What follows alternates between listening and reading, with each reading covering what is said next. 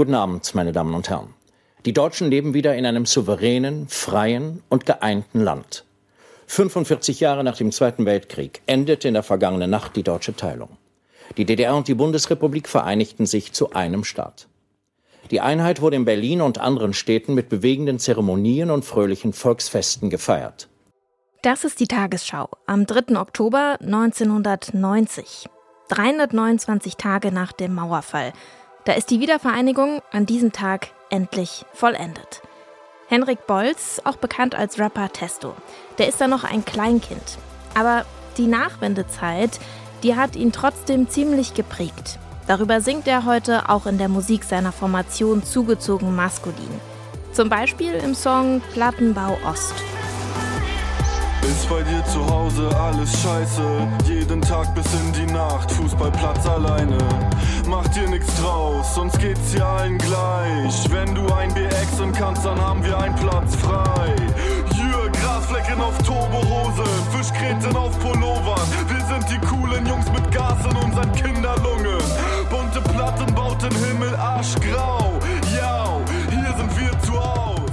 Henrik Bolz hat sogar ein Buch darüber geschrieben, wie das damals ist, in einem geeinten Deutschland groß zu werden, das sich aber manchmal noch gar nicht so geeint anfühlt. Aber er ist nicht der einzige Musiker, den das Thema ziemlich beschäftigt. Viele Rapper seiner Generation, also die zur Wendezeit auf die Welt kommen, arbeiten ihre Erfahrungen heute in ihrer Musik auf. Wie das klingt, das hört ihr heute im Popfilter. Es ist Dienstag, der 3. Oktober. Mein Name ist Jesse Hughes. Hi.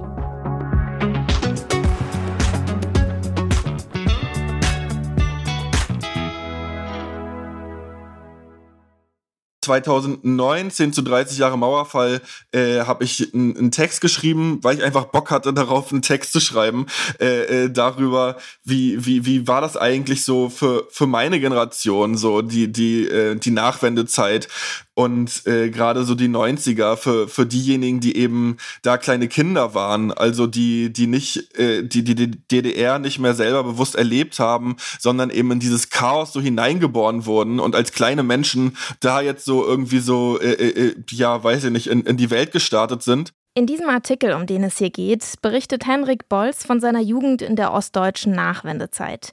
Es geht um Gewalt, Neonazis und Eltern, die plötzlich ganz neue Sorgen haben. Sorgen anstatt der eigentlich versprochenen Hoffnung. Der Journalist Christian Bangel teilt diesen Artikel bei Twitter und ruft auch andere User dazu auf, ihre Geschichten zu teilen. Der Hashtag Baseballschlägerjahre geht viral.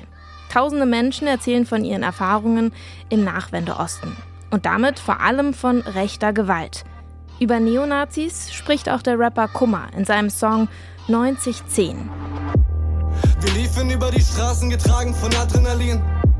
Liefen schnell wie die Hasen, doch schneller als Autos waren wir nie. Born to be Opfer, Zeit zu kapieren, dass da wo wir leben, Leute wie wir eben einfach kassieren. Mit dem Mund voller Blut, den Krankenwagen rufen. Mit Handylicht den rausgeschlagenen Zahn auf dem Asphalt suchen. Es war nie ein Kampf, wir sind immer nur gerannt. Du warst imposant, Schultern wie ein Schrank, selbstbewusster Gang. Für dich galten andere Regeln, du bist stark, du darfst das. Ich hab mich nie gefragt, was dich so hart gemacht hat. Heute siehst du anders aus, die Jahre sind ins Land gegangen. Ich hätte dich beinahe nicht wiedererkannt, als du an der Tanke standest. Plastikbeutel, Korn. Felix Kummer wächst in Chemnitz auf. In einem Interview mit WDR Cosmo erinnert sich der Sänger an diese Zeit und dass ihm eine Sache erst Jahre später bewusst wird. Wir hatten keine schlechte Zeit als Jugendliche. Im mhm. Gegenteil, das war super aufregend, so, ne? die, die ersten Mal irgendwie das Nachtleben auschecken. Und, da, und, das, und das äh, hatte viel zu bieten in Chemnitz. Das, also da war viel los. Und es gab aber halt auch gleichzeitig diese Gefahr, auf dem Nachhauseweg auf die Fresse zu bekommen. Dass das andere Leute in anderen Städten vielleicht gar nicht so, ähm, so, so erlebt haben, das, das wussten wir ja nicht. Für uns war das einfach normal. Das war, das war so, ja, okay, das, das, es gibt quasi zu diesem ganzen schönen Seiten, dieses Nachtleben, was wir gerade entdecken, gibt's eben auch diese negative Seite, aber die gehörte für uns so mit wie, wie zusammen. Kummer lebt auch heute noch in Chemnitz. Andere Musiker bleiben aus Gründen nicht in ihrer Heimat. Zum Beispiel Audio 88. Der erlebt die Nachwendezeit in Cottbus. Auf dem gleichnamigen Track erzählt er ziemlich drastisch, wie offen und gewaltvoll er die Neonazi-Szene damals erlebt. Ich erinnere mich noch immer, zum Beispiel 9. Klasse. Auf Enricos neuer Jacke steht grell leuchtend Herrenrasse. KKK und White Power, Lehrerin fand's witzig. Und die dumme Sau unterrichtete Geschichte. Erinnere mich ganz deutlich, zum Beispiel 98. Faschos stürmen die Party, meine Nase bleibt das Zeugnis. Freundin ruft die Polizei, aber die hat keine Zeit. Vermutlich waren wieder paar Kollegen mit dabei. Damit trifft der Rapper nicht nur einen Nerv bei sich selbst, sondern auch bei seinen HörerInnen.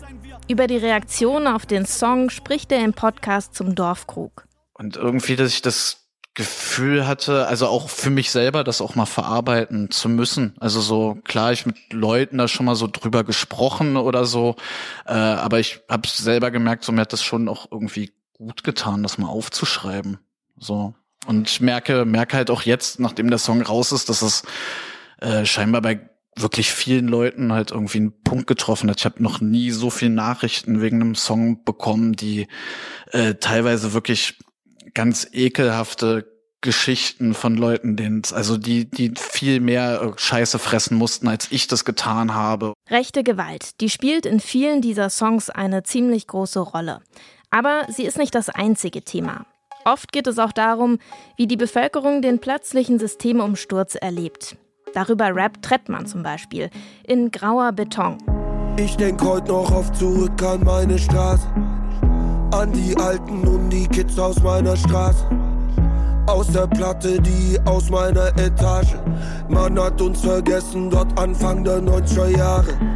Desolate Lage, jeden Tag mit der Bagage. Frag nicht, was bei mir ging, ging jeden Tag mit der Bagage.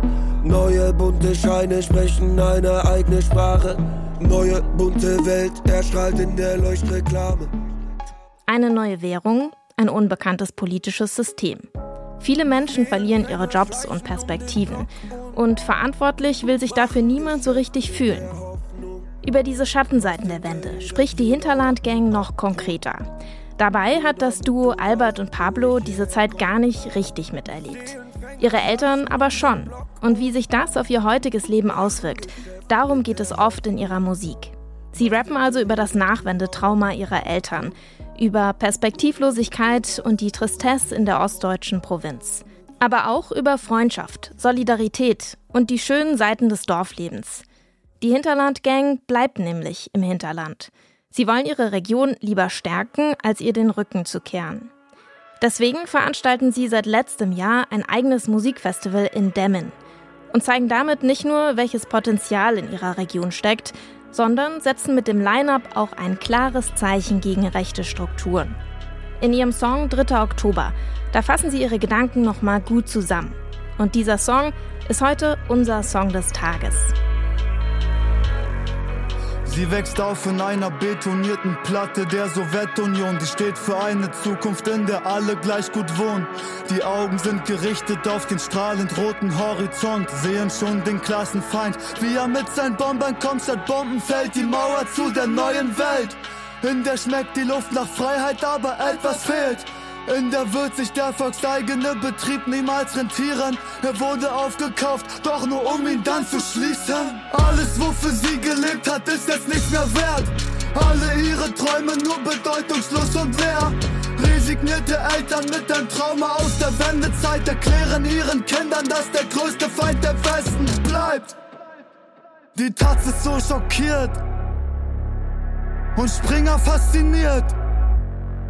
Die Tagesschau ist interessiert, doch nur wenn ein Asylheim brennt und Neonazis krönend durch die Straßen rennen. Liegestütze auf Beton. Scheißegal, was da noch kommt. Ob Karlsstadt oder New York. Egal. Freiheit ist nur ein leeres Wort. Liegestütze auf Beton. Scheißegal, was da noch kommt. Ob Karlsstadt oder New York. Egal. Freiheit ist nur ein leeres Wort. Dachraum sind die Fenster eingeschmissen. Steht 20 Jahre leer und doch die Wände haben Risse. Wunderschöne Landschaft, früher gab's so wenig Arbeit. Heute haben wir Europas größte Ferkelzuchtanlage. Doch plötzlich höre ich Schreie, dunkler Rauch und alles brennt. Ja, sie steht in Flammen, eure schöne neue Welt. Überall verkohltes Fleisch, die Schweine schreien wie Menschen. Ich kann nicht mehr atmen, ich kann nicht mehr denken. Was habt ihr gemacht? Ihr wolltet Wachstum und Arbeitsplätze. Ich sehe nichts davon, Mann, das hier ist die Hölle. Ihr habt uns angelogen, dachtet wir checken's nicht. Dachtet wir freuen uns, wenn es ein paar Arbeitsplätze gibt. Hier geht's nicht nur um die AfD, man, es geht nicht immer um Nazis. Auch um stehen gelassene Menschen, die seit 30 Jahren warten darauf, dass euer großes Versprechen sich erfüllt. Vom Erfolg und von dem Wohlstand und am Ende auch vom Glück. Und du bist schockiert. Dachtest, dass wir das nur spielen. Wir werden links oder rechts, weil es hier sonst keine Szene gibt. Meine Schuhe kaputt und du läufst barfuß durch dein Szene. Kiez! Liege still auf Beton. Scheißegal, was da noch kommt. Ob Karl-Marx-Stadt oder New York. Freiheit ist nur ein leeres Wort. Liege still auf Beton. Scheißegal, was da noch kommt. Ob Karl-Marx-Stadt oder New York. Freiheit ist nur ein leeres Wort. Das ist die Hinterland Gang mit 3. Oktober. Ihr könnt sie ab dem 19. Oktober auch live erleben. Ihre Tourdaten, die verlinke ich euch in den Show Notes. Das war der Popfilter für heute. Ich hoffe, die Folge hat euch gefallen. Wenn ihr Lust habt, dann abonniert doch gerne den Popfilter, damit ihr in Zukunft keine Folge verpasst. An dieser Folge beteiligt waren Laura Klar und ich, Jesse Hughes. Und ich sage ciao. Bis morgen.